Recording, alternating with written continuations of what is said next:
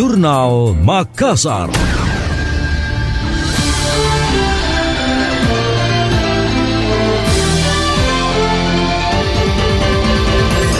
Polisi menangkap dua remaja di kota Makassar karena nekat menculik dan membunuh bocah berusia 11 tahun.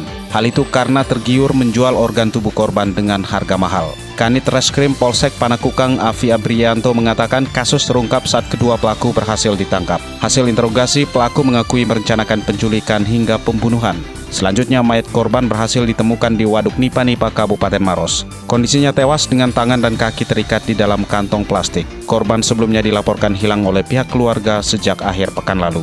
Polisi mengaku kedua pelaku nekat menculik dan membunuh korban karena terobsesi dengan situs jual beli organ tubuh manusia yang menawarkan harga mahal. Sementara itu, Wali Kota Makassar Dani Pomanto meminta pelaku penculikan dan penjualan organ anak dihukum berat. Hal itu sebagai efek jerah sehingga pelaku maupun pihak lain tidak mengulangi kejahatan yang sama. Dari laporan yang diterima, korban dan kedua pelaku masih tergolong anak-anak. Mereka melakukan aksinya karena tergiur ajakan di media sosial. Wali kota menghimbau program Jagai Anata, pengawasan orang tua akan diperkuat, termasuk di lingkungan sekolah. Kepala sekolah diperintahkan untuk lebih ketat dalam pengawasan siswa di lingkungan sekolah. Wali kota Dani Pomanto juga mengaku miris karena kedua pelaku masih di bawah umur. Olehnya berharap kasus ini diusut tuntas karena diyakini masih ada pelaku lain yang belum terungkap.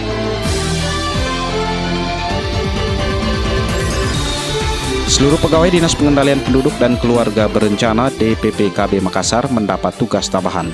Mereka akan disebar untuk mendengar secara langsung masukan masyarakat saat pelaksanaan musyawarah perencanaan pembangunan musrembang di tiap kelurahan. Kepala DPPKB Makassar, Haidir mengatakan pembagian kerja dan jadwal telah diteken melalui surat keputusan Wali Kota Makassar. Mereka terdiri dari pejabat fungsional, kepala bidang staf, dan lainnya. Dia memastikan akan ikut berkeliling untuk mengecek kehadiran jajarannya saat musrembang. Haidir menambahkan pegawai juga bertugas melakukan edukasi, sosialisasi, dan pendampingan kepada warga mengenai pencegahan stunting. Harapannya generasi mendatang dapat tumbuh lebih baik dan berkualitas.